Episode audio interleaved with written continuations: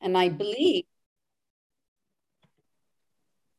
we are also um, recording. So um, just an introduction to our experience dialogue here. In these interactions, we just pick a hot topic. We don't have a straightforward answer. And then we bring in speakers who have been there, seen this, but approached it in very different ways.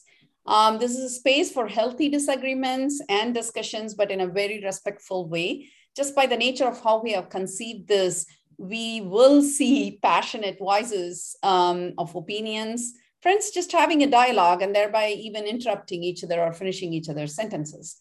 At the end of this, we want you, our audience, to leave with approaches that you can try in the workplace. And we continue the dialogue in our uh, Slack and uh, LinkedIn channels. Uh, there are three different um, Slack channels and around um, 11 different LinkedIn groups where the questions are coming in. Um, so as uh, we start off with it, we will start off with some pre-prepared questions, but feel free to have these interactions and we'll bring those questions in and um, make that our comments and make that as part of the discussion. With that, I want to introduce us to the topic for today.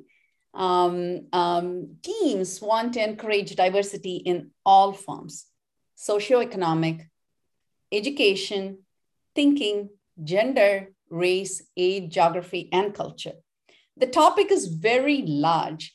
And uh, with the Break the Bias team this year with the International Women's Day, we planned a three part series. And the part that we are discussing about is how to attract and hire diverse talent. Attracting and hiring diverse talent entails everything from the job description that caters to diverse candidates uh, the messaging by the interviewers, the interviewing styles, communication, culture of the company, onboarding, and so on and so forth. It is my honor and privilege to announce the speakers here today. Um, David. Um, David is the chairman and president of WITI Women in Technology um, International, and they were a, they are a global organization. They are founded in 1989. They have around 160,000 um, um, members and 300 plus corporate partners, 87% female and 32% in leadership positions.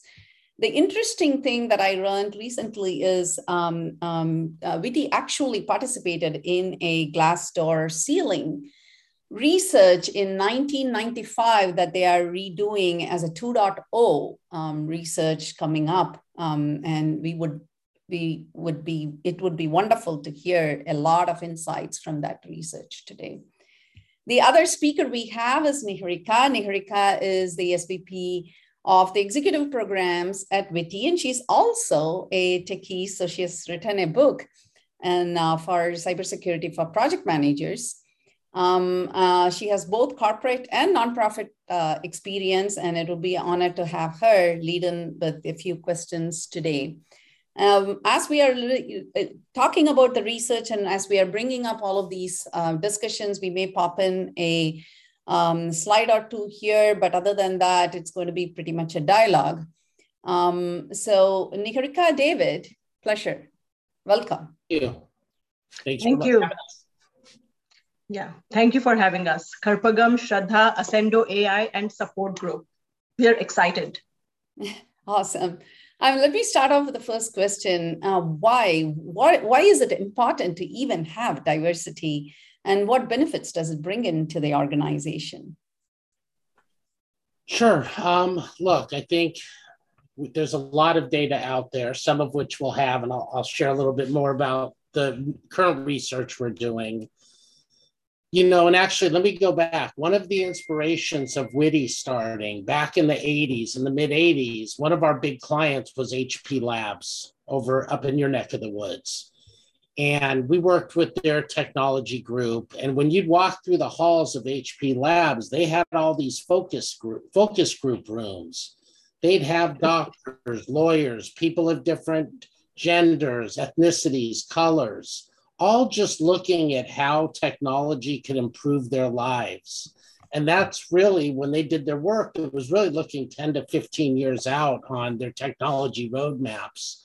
That really became the inspiration for WITI once we decided to start it in 1989 right so there's just and there's unlimited data about just how different opinions and and how you know different people use technology differently right so i think it's money employee engagement and and serving the humans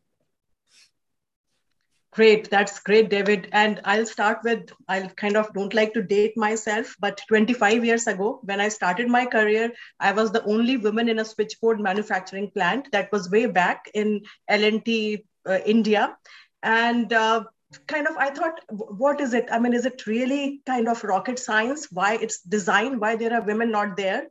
And then I came to US. In the US, I was managing infrastructure projects and there also i felt myself being the only woman on the table and when i look back i see that had there been diverse diversity at that time maybe the things that were designed that would have been different because ultimately our business users are not just men they are diverse people of all colors race gender and whatever we are doing in terms of our business and products has to cater to all our users Niharika, I would love for you to uh, bring in some of the topics that you have seen in the research sure. across NVITI, and uh, we can continue the conversation that way. We have questions teeing in, but let's continue with the topics that you guys have researched and have a lot of data to substantiate with, please. Sure, sounds good. So, David, you talked about WITI starting in 1989. If you could share with the audience, how did WITI start and where did it come from? Sure. So, one of the uh, things that prompted the starting of WITI, and I, I, my mom had had a company called Criterion Research that I started working with her in in 1987. And what we did with Criterion Research, we worked with Silicon Valley companies and then a few companies down in LA, identifying people with core competencies in different areas of tech. And then we'd give them a report they'd hire them buy their companies partner with them that type of thing. Um, in 89 there was an article that came out that coined the term glass ceiling and at the time the conversation was about women approaching 50% of the workforce but still only 4 to 5% in management upper management positions so the first president bush and then it shortly thereafter went to president clinton's or, uh, administration started a study about um, to look at this. We wanted what my mom's idea was is she had been, I was very young at the time, but she was, in, you know, more interfacing with our clients that were sharing just some of the challenges they were having. And these were amazing women that were PhDs in physics, mathematics, those types of things. They weren't necessarily getting upset and angry about it. There were groups protesting and they had every right to do that, but they were just more disappointed because you know the more junior person would go golf with the director and then they'd get overlooked. So what we wanted to start with WITI is people were just starting to use email then, and it's like how can we create this network that's very proactive, business centric, and supportive to help our members get any connection, resource, piece of information they need to get to the next level, how we could include men in the conversation because we want them and many of them and most of them had were were holding the executive roles. So we wanted them to have an open book and see our amazing community. And then on the company side, just educate, you know, why is this beneficial to the to the business?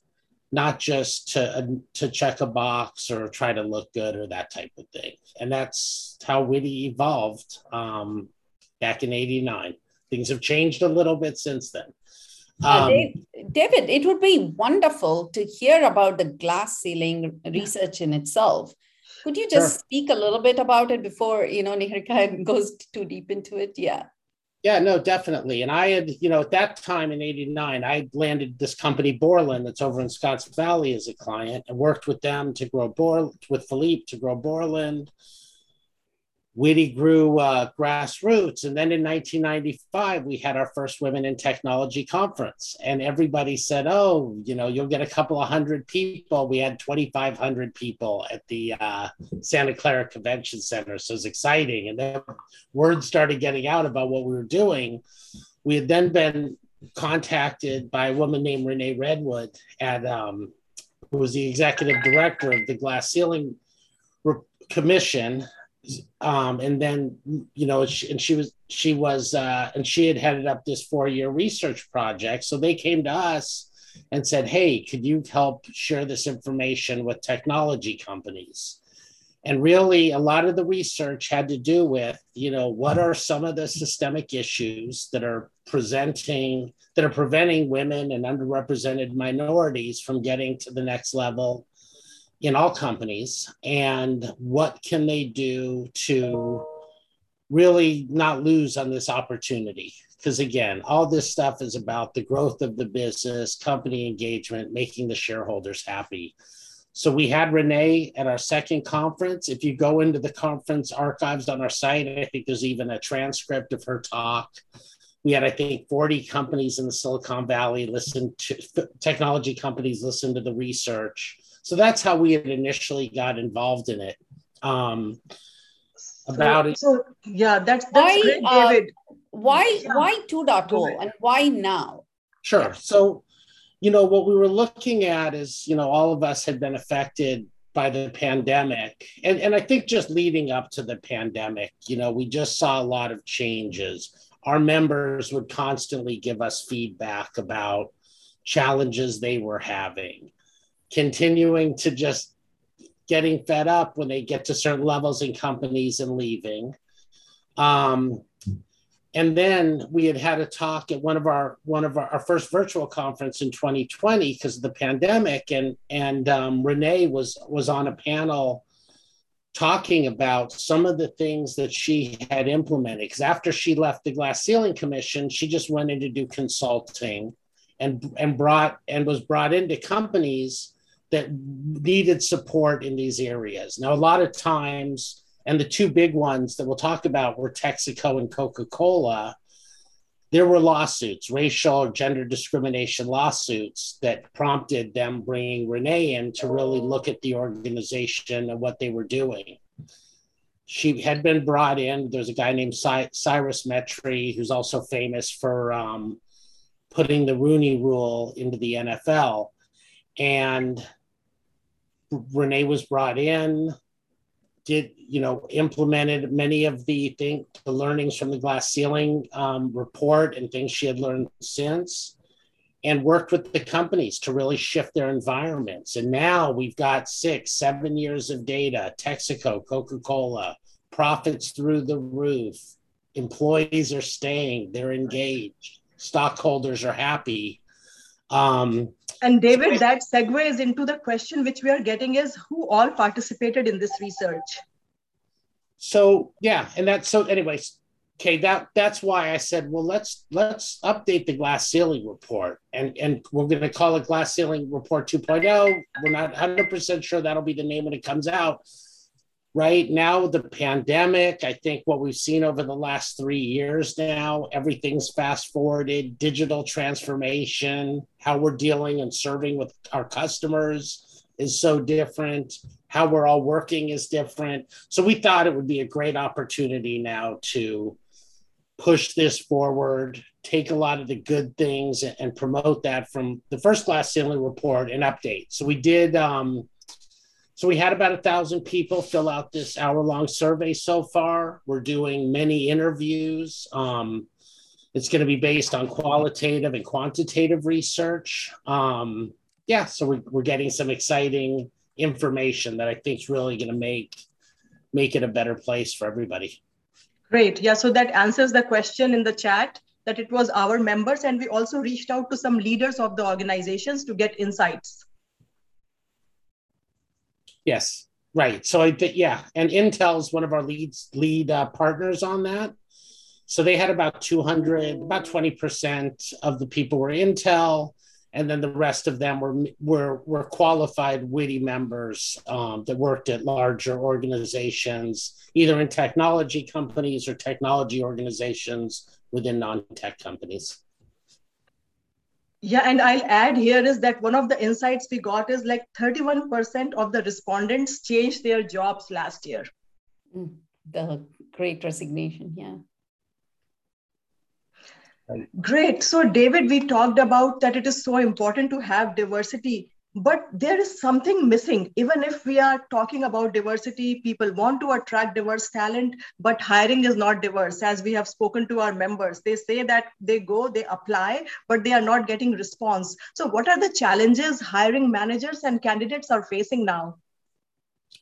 Sure. Um, and I can speak to where I'm coming from and what I hear. And I speak to a lot of people every week, but and just being, you know, in the search business for many years, kind of prior to starting WITI. Um, you know, I think it's there's way there's a lot of automation. I think that makes it easier for certain roles and these ATS systems and just the overwhelming, over, just overwhelming. I think for many of the companies I think right now, joining communities, Kay, like you've created, WITI, there's several others, building those relationships is just key. So I'd say, you know, if you're a person looking for your next opportunity, or if you're a company that that wants to engage people, I just think the days of just posting jobs and going to career fairs and stuff like that for most positions are over. You know, I think it's really about you know, A, connecting with the people and intentionally building your network so that you're going to be exposed to jobs. And, and I'd say probably when I had my search business, maybe 60% of the jobs, there was never a rec. It was more, oh, this person's available. Let's open a rec because there's an opportunity. Um, that's one. And then I think number two is um, just you know getting your brand out there and and writing and contributing. There's so many great platforms now and resources and asking for support. So many of my friends and i have friends from technology industry that you know i might have placed or just worked with 33 years ago that i'll still speak to once a month. So i think it's for for those of you that might be on the uh, watching this that are maybe a little younger that may not have been born when WITI started this is a small world. Would you agree with that, Kay? I think so, right? yeah, most definitely. And uh, you know, we, it's interesting. We are we have a lot of people who interface with the customers here, and what you're talking about, uh, things have changed. It definitely has, and I I think pandemic has brought in a little bit more dynamic into all of this. Um, I it would be wonderful to see and hear from uh, both of you what you see in the research um, that has changed just in the pandemic times. For example, we can speak a lot about the customer support, customer success, uh, customer experience areas where people are not able to go. Even people who were servicing hospitals um, were not able to go and they had to do things remotely. Education changed considerably, as we know um, SaaS businesses uh, changed considerably, uh, you know, trying to do everything from freemium support all the way to enterprise support. So um, I would love to hear from um, both of you. Um, Niharika, you can go. How sure. have you seen the employee expectations um, change during this pandemic? Give, me, give us some data. Exactly. Yeah. So as per the the report which we did, the survey which we did, so we have some now changed demands. Like 49% of the respondents had dependent children. 22% were primary caregiver to an elder or dependent. Mm. And 33% were providing financial support for extended family members. Now, these are the demands of the employees. And if the companies don't understand and empathize with this, it will be very difficult for them to understand what this the diverse employees need. And so another thing which we uh, figured, which we came to know was that there was a burnout. There was requirement in supply chain area.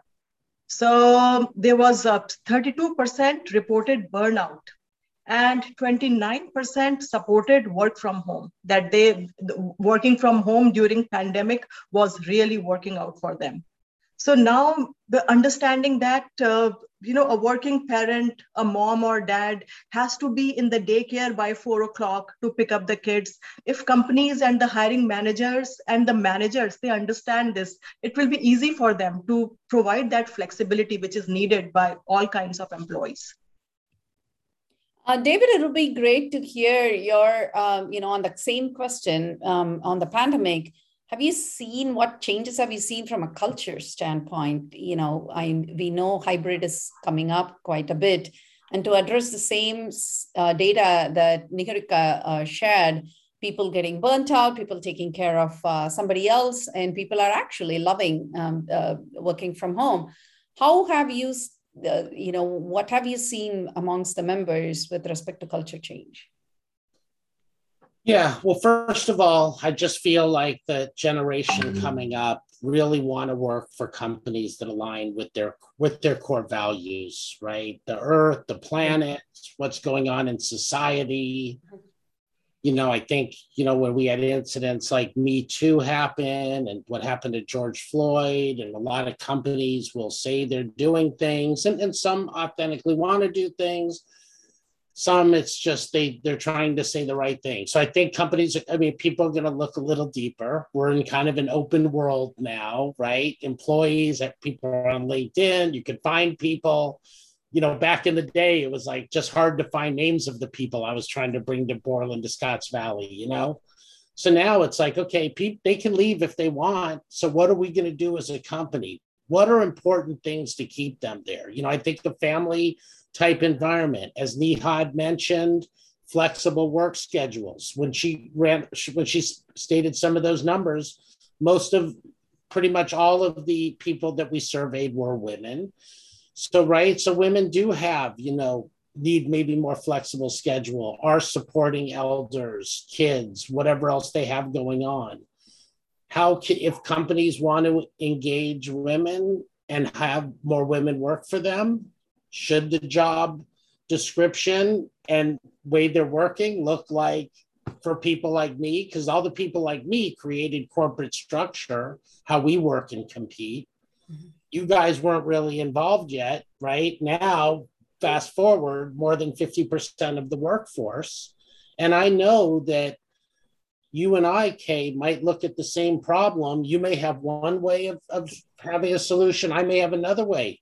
Right. They're both they both work, right? If yes. companies can can offer us a way we can be fully authentic in how we're working, the company's going to harness unbelievable power they've never experienced before.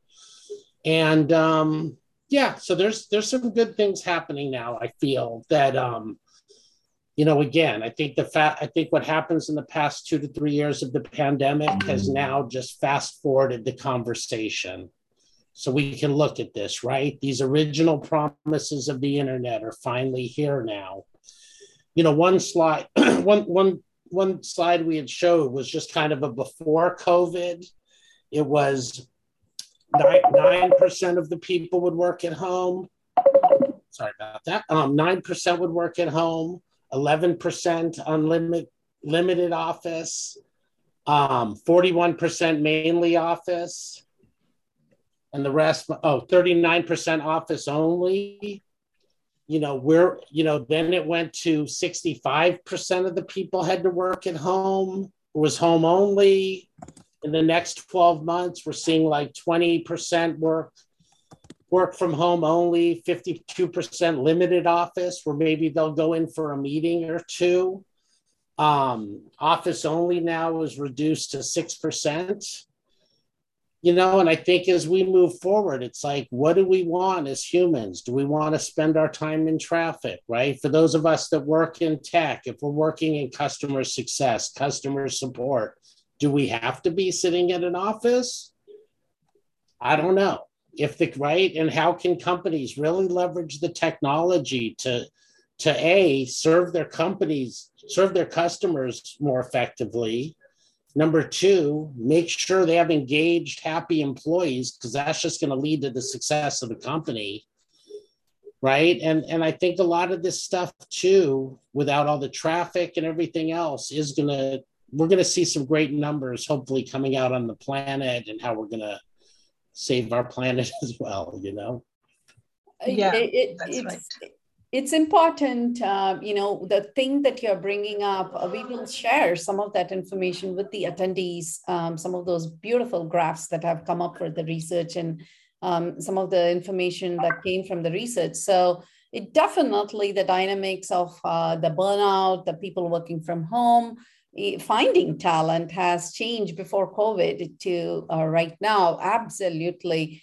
And uh, we are seeing that even when companies do the propaganda of uh, um, working, you know, doing remote work or hybrid, um, even if they bring in some of the flexible work schedules, um, um, even if they bring in the language that's needed in the job description and also the ability to do interviews in a multiple uh, different way, um, um, there's still challenges in attracting diverse talent. Um, talent.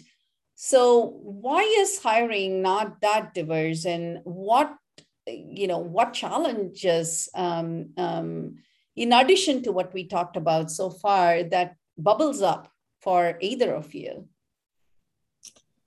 Yeah, you know, I feel it's, you know, I think a lot of them, as I said earlier, you know, many of the recs never get open until there's somebody they want to talk to.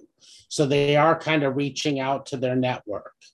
There are a lot of opportunities now to expand your network, to leverage places like Ascendo and what you guys are doing, WITI. There's tons of them out there in different verticals.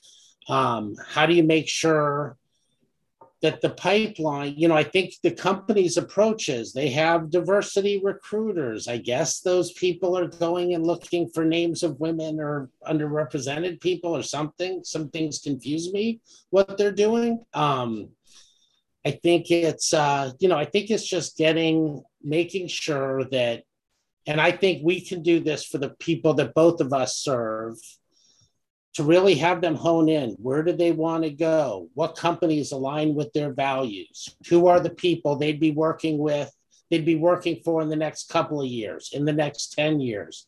Let's help them build those relationships because this is all just relationship driven, right? It's not a, it's not right. It's, mm. and then they're going in. I've been, who knows you know, who? Right. And I'm, That's you know, right. some, some of these, you know, I'm speaking some of our members, it's like a 20 year architect at IBM. They're getting interviewed by a very junior person at Facebook. I'm like, why is this person interviewing you, asking you technical questions when they should be rolling out the red carpet for you? Right. And I feel, you know, so I just feel like that piece is out of whack. And that's something we're in the process of fixing now because I'm not, we're not going for that anymore. Right. And I'll add here, as David said, that our ways of hiring are still old. And until we innovate, until we think out of the box. So, in uh, one of the health insurance companies, I, I was managing development and we wanted a tech lead. And when we first opened the rec, all the resumes were of uh, men, all, all men but we had to kind of go out of the way to make sure that we get uh, not only the the hiring person but also we had to post on linkedin to get resumes from diverse candidates so again it's until and unless we think out of the box until we innovate in this area it will be very difficult to reach out to the candidates we need yeah, I would love to um, share. I'm sharing uh, one of your uh, graphs and it shows a uh, uh, you know, it, this one cap- captures the employee expectations. We talked about the employer expectations. And while this graph is here, it'll be great to understand what you guys see from a mismatch of employee expectations and uh, the hiring manager expectations, or even a company culture. Any mismatch yeah. that you see? No, for sure. I think look, right? There's there's some of the differentiators, pay, work-life balance, um, supportive management, right? I think some of the those are definitely things people want, but you know, anybody can offer more money, maybe have some similar things. You know, where we see some of the opportunities is in this um I'm moving my mouse, but I realize no one can see that. But in the upper left, under opportunities, right? You know, how can here's the opportunities. We're going, we're going into um, we're going to be going, and this is what I hear from some very in the know people is that in June it's going to be the great resignation 2.0 that's going to be much bigger than the first one. Right? So, you know, flexibility and schedule. We're getting we're getting so much so many comments of people, white men, white women, they want to work with diverse teams. They get how how important this is and then I'm speaking to many of our members that might be Black women or, or women of color and, you know, that are have unbelievable experience, but then they're getting hired by some of these companies, you know, that make it a mandate to recruit a woman every time they, you know, have well, that's that may, might seem like a good thing to do from a PR standpoint, I get. I guess. But then it's like many of the women, they're they're going in for these interviews where the people are half listening to them. They do get hired. They're kind of be, you know, they feel like they're seen as like a token hire. So then they're not really getting the props and respect that they deserve because many of these people that have commented to me, I look at their backgrounds and I'm like, oh my God. And I see they know people that I know from way back in the day so I can get like you know. Eh, so I think it's horrible what a lot of these things have created. You know, and again, but hopefully we're coming out on the other side of it, right? There's a new ISO standard now on human capital and DEI, right? We're working with some investor groups on the east on the you know on wall street that control trillions of dollars in revenue right? They want to look at or an investment. They want to look at what what are companies doing with diversity. Is this just let's check the box let's you know try to look good when there's an incident? Or do they really get the business impact of these things and are putting in programs to really have people be included in the solution and contribute because we will see so much more innovation which we have seen with some of the companies that get it right um, and just happier employees that you know want to work, give 110 percent, and are able to do that within the environment. Right, and the quadrant which you shared. One thing which really stood out was the opportunity for career advancement. So, women and other diverse candidates, they are not just looking for flexibility in schedule or work life balance. They really want to grow, they want to learn, and that's a key thing which if companies can provide that will help them uh, attract and uh, uh, develop diverse talent. And when we did the survey for the members also they mentioned that they are looking to learn technology. Like they really want to learn technology in a short amount of time. And like they don't want to spend eight hours learning something say edge computing. They want to just know what is edge computing what are the use cases in 30 minutes. And also they are looking for professional development. So these programs provided by the companies will really help them meet that objective of their career growth and advancement. So, uh, learning, um, it's it's it's one of those things. Companies used to invest a lot into learning and building talent from within uh, the company, and that kind of fizzled away, and it was led to the um, uh, individuals itself, and it feels like it's all coming back and investing in the people, uh, growing them, uh, teaching them new skills, giving them new opportunities, but maybe in a much faster pace. Did I summarize this? Right. Yeah. Yeah. Yeah. Um, so uh, there is a question. Um, uh, we are 35 minutes. There is a there are uh, you know we'll we'll go through some questions that coming in from the um, social media channels, and then we can uh, go back to some of the um, uh, research ones. So um, one is how do you create a job description that breaks the bias and attracts diverse talent? Okay, I'll get this one. Um, how do you create a job description that does that? So uh, interestingly, I know of a few startups that actually uh, uh, do in this area, and I, I should probably bring some of them in. One act, one looks at multiple colors um, from a candidate and um, um, um puts out this is the personality from the psychology of this and how they would fit in and how diverse uh, um, uh, thoughts and uh, ideas they would bring in into the team um, I'm sure utilizing um, AI. So there are um, things like that that are coming up in the market uh, that uh, helps hiring managers look at diverse talent. Um, and I also know certain verbiage in certain kind of uh, um, um, uh, language that needs to be utilized to bring in diverse talent too. Uh, those are the two that comes to my mind, uh, David Niharika. Yeah, well, I th- you know I think look, I think some things, right? There's there's job descriptions, and I, right, and they call headhunters, and I always liked being called a headhunter. That's what I would do when I worked in that business. You have to hunt.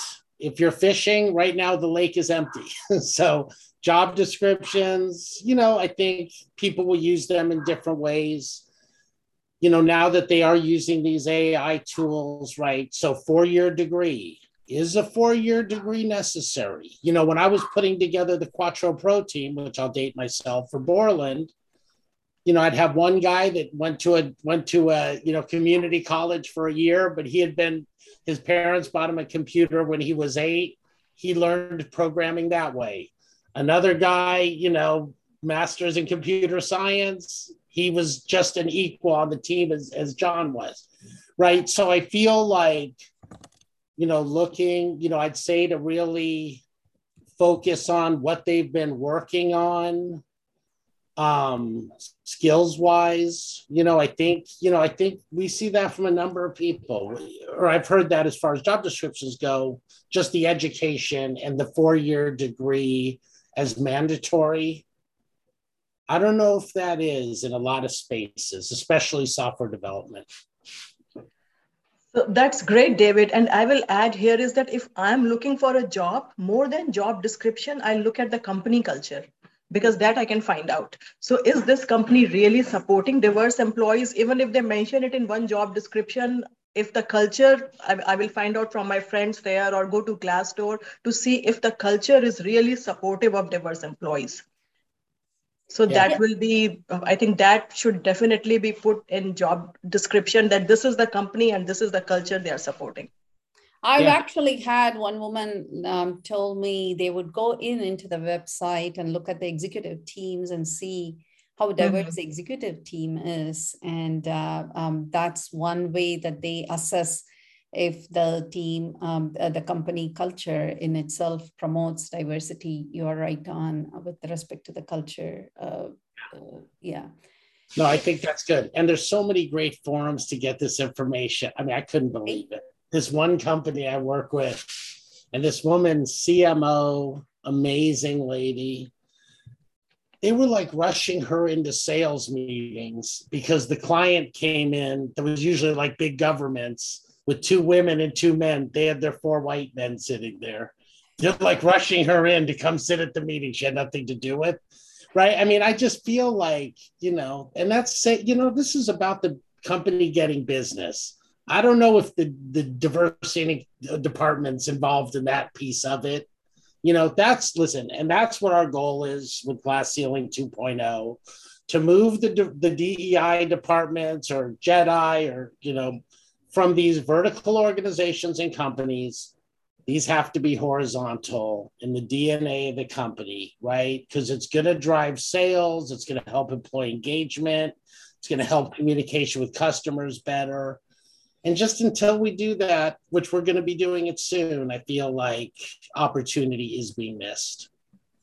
Yeah, it's it's um, um, um, brings since we we are talking about high level and leadership roles brings up the um, Biden uh, statement on having um, diversity in corporate boards.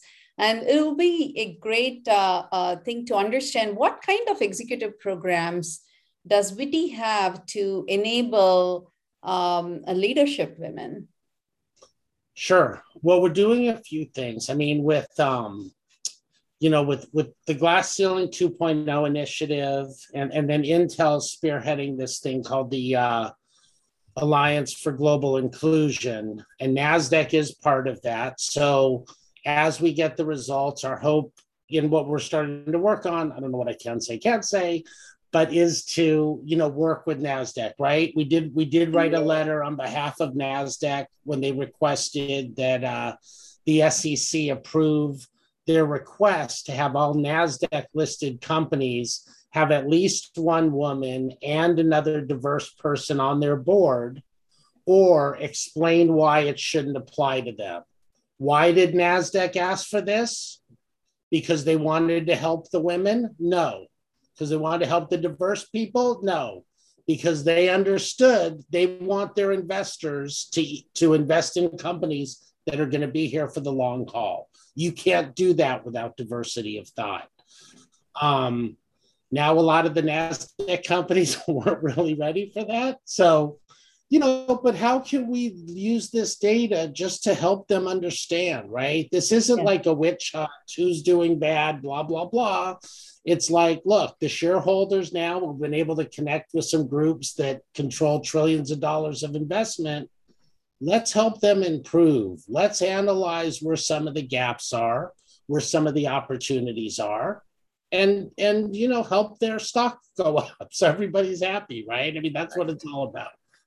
Right. And and what is WITI doing for that? So we spoke to the executive women who are in our membership and we asked them what they are looking for. So they are really looking for leadership development program. And based on their feedback, we did a session on storytelling as storytelling is a is a key skill everyone needs to inspire their teams and communicate the vision. So we started storytelling that was uh, last week, which is it's going to be ongoing. We have other leadership development programs like on emotional intelligence which is so much as important as regular intelligence and social intelligence.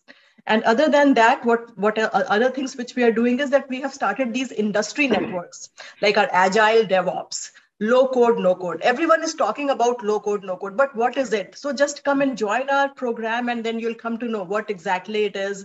And again, cybersecurity. So these are the things which are focusing on technology and leadership development. Yeah, and uh, then, we also know Athena Chief. Um, they are in um, um, um uh, Women 2020 boards. There are quite a few organizations that enable those. Right. Um, interestingly, when we talk to uh, uh, corporate women, corporate women say that they want to join boards of startups, and they always ask, "How do I join the boards of startups?" And startup uh, founders, um, um, uh, women and men founders say, we have so many people who want to join the boards, but they don't know what they are bringing into the table. Um, so it's a matter of what you're talking about with the leadership development is right on. It's recognizing what can I contribute to what industry, what kind of segment, how can I, um, how much am I willing to roll up my sleeves to expand my experience and my knowledge and my network to um, enable um, another company? Um, and uh, we see the most uh, board advisors are the people who are thinking about this constantly and who know their strengths and what they bring to the table. No, yeah. we yeah we are start. So to answer that question, we are start, we just launched our WITI Talent Management program last week. We're going to have a segment on that specifically to get women onto boards and have them board ready. We have an amazing group of so far that have participated in it, and really, you know, it's like interaction. Um, one of them, Aditi, just left. She just left Accenture to take on a role at, at uh, DXC Technologies. Um, runs huge, huge P&L. You know, we have many women that run billion dollar P&Ls that want to support other women. And, you know, we're just going to do it right. I know I've heard about 2020 boards and Athena and some of these other things not sure exactly what they're doing. I know a lot of these start as nonprofits. You know, we started WITI as a for-profit. Not that we've been making a big one with every, or even one with a lot of the stuff going on the past few years. Don't donate to women, right? We have to change the whole mindset that this is an opportunity for companies. When I see, you know, when women come to our conference, oh, this this multi-billion dollar company so generous They let me volunteer at our internal women's network and then pay me to go to the conference. I'm like, you know, for the men, they've got they're playing, they're sending them to golf course, you know, golf course memberships, everything else. We have to shift that whole thing, right? And it's, you know, no handouts, don't help the women, help yourself. And that's not our official motto yet. No one stands alone is our motto.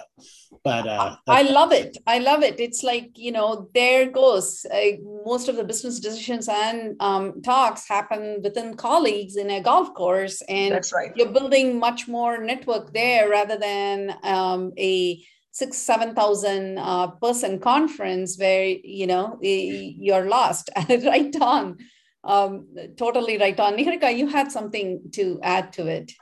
Yeah that that's the that's the point right? Especially women in sales they come and they tell us that's a problem they face. Because i mean it's uh, do all these decisions take place in golf courses? Then uh, that's that's a disadvantage they have. And we really have to find other avenues for them to build the same same relationships which are built at golf courses yeah, and speaking of women in sales, we do have an initiative that's going to start in a couple months, and we've been doing all the data and just the performance of women in enterprise sales and really within the whole sales ecosystem from customer success to sales engineers. There's so much great data on how successful women are in that space especially in technology. They're not getting the jobs and the opportunities so we're really now creating something because we want to make sure that they're trained ready to get those roles, that we're giving them ongoing coaching throughout. You know, something we haven't talked about too, Kate, today is, you know, just looking at a job description. If I'm a guy and I have 50% of it, I'm going to apply. You know, women from the stats we see, oh, if it's not 90 or 95%, they're not going to apply you know, I so one thing we try to do every in every week. I have a course I teach on Friday is like, you know, we is you know oh you have tableau experience all these software programs they change acronyms this and that uh, you know give yourself credit for what you know and you know right? Because you do you see that k a lot in your space yeah right? yeah. It's it's a uh, i'm right now in a dilemma. We have a lot of questions coming in from social media and i'm trying to think which one should i uh, should we pick and uh, we have 10 minutes. So i definitely think there's a lot of interest a lot of questions coming in and a lot of information that's being shared we were we are touching um, the executive program. We were touching the leadership women and we were talking about um, that specifically. And um, um, so i'm i'm well, you're right on. And it's it's there are two things here right? So what difference do we see with women in tech? Um, especially there's a lot of appreciation for the comments that uh, what needs to be changing post covid uh, there's a lot of appreciation just so you both know um, uh, so, what do we see as a difference for women in tech um, um, versus non-tech? And I'm I'm struggling with this question because all of us are pretty much tech basis. We don't yeah. see anything non-tech. So um, I'm not sure where that how uh, best to answer that question. But if you have any, yeah. So so here I'll say that now everyone is a woman in tech because we all use this phone, which is the most amazing piece of technology. So it's kind of if you are not in tech but you know going to the resources where technology is simplified because it's it's not that you have to spend a lot of time. Just what this technology is and what problem is this solving. So again and again to answer to even to get on boards is very important for women whether they are in tech or in non tech to understand what this technology is and what problem is it solving having this idea will definitely help because now it's everyone is in tech. Uh, I'd have to say, even at Ascendo, some of our um, great hires in that brought in um, uh, amazing marketing and all of those experience has been in non-tech. So um, you know, we um, we are talking to somebody who's from the film industry, and it's it's it's definitely brings in a level of diversity that you know we are talking about. Um, David, you had anything to add here? Yeah, no, I was going to say kind of similar to what Neha said, you know, it's about being tech savvy, right? You're you're you're higher from the film industry, like that's a knowledge they're bringing. I know people say they're not tech when they have the supercomputer in their pocket, and people aren't tech. That always makes me laugh, right? So it's like, you know, I think it's like leadership, being tech savvy. Software companies have spent trillions of dollars to make things easy and have us not think about technology, but just use it to do what we do faster. So, yeah, I think it's really just owning it, being confident, speaking to it. Just, you know, you don't have a computer science degree, whatever. I learned how I learned about tech. I landed Borland as a client, you know, and I was, I'd left school because I'm like, oh, this company's growing. And i said oh what's a printer driver? They'd go up on the board and show it to me. And you know and then i could understand where i needed to hunt for my people. Right. But i just think it's like i almost think like we have to rebrand technology. Right. Because i think people sometimes get intimidated. Oh i'm not technology. I'm going to go to computer science every company is a tech company right kids growing up now with tiktok and stuff they're doing with with with technology, whether it's social media or whatever, they're learning amazing analytic skills. They're right. I mean, all this stuff is transferable. So we've really got to look at, you know, rebranding technology, rebranding STEM, STEAM, wherever you want to go, because I feel like, yeah, people are more technical than they give themselves credit for in a lot of cases you um, you work with uh, 300 and so large um, uh, corporate partners. One of the questions that is what you know as you're talking to them you go like oh my gosh that's an awesome policy and um, um, procedure or a procedure that they have. Um, that's a best practice for somebody else. Can you uh, speak a little bit about some of those things that you have um, seen Neha, do you want this one? Yeah, and like I will not name, but we have one corporate partner who's like onto they like 50 50 like i mean i'm just taking the women example that they have like communicated that whether it's uh, resumes higher it has to be 50 50 and they have been ki- kind of doing good. They have added some flexibility here and there to make sure that happens. So again it's coming from top down and going and kind of expanding everywhere in the company that everyone has to make sure that the 50 50 thing happens. So again it, until it becomes a mandate until it comes from the top and until it gets ingrained in everyone in dna it will not happen. But our partners are really making that happen.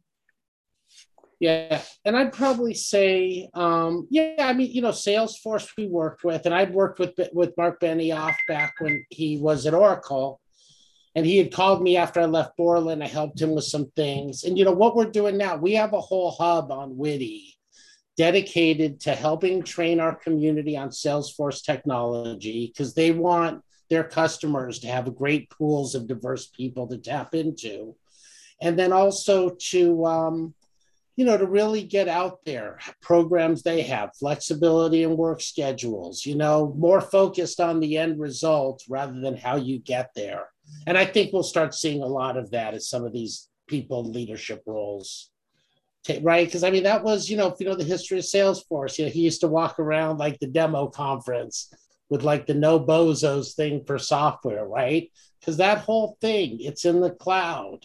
The you know, back before that with internet, with 3Com, we should be able to do anything from anywhere and that's uh, i think that just helps i think you know not especially women i think men want this stuff too but companies that can move to this type of environment will get all the great people.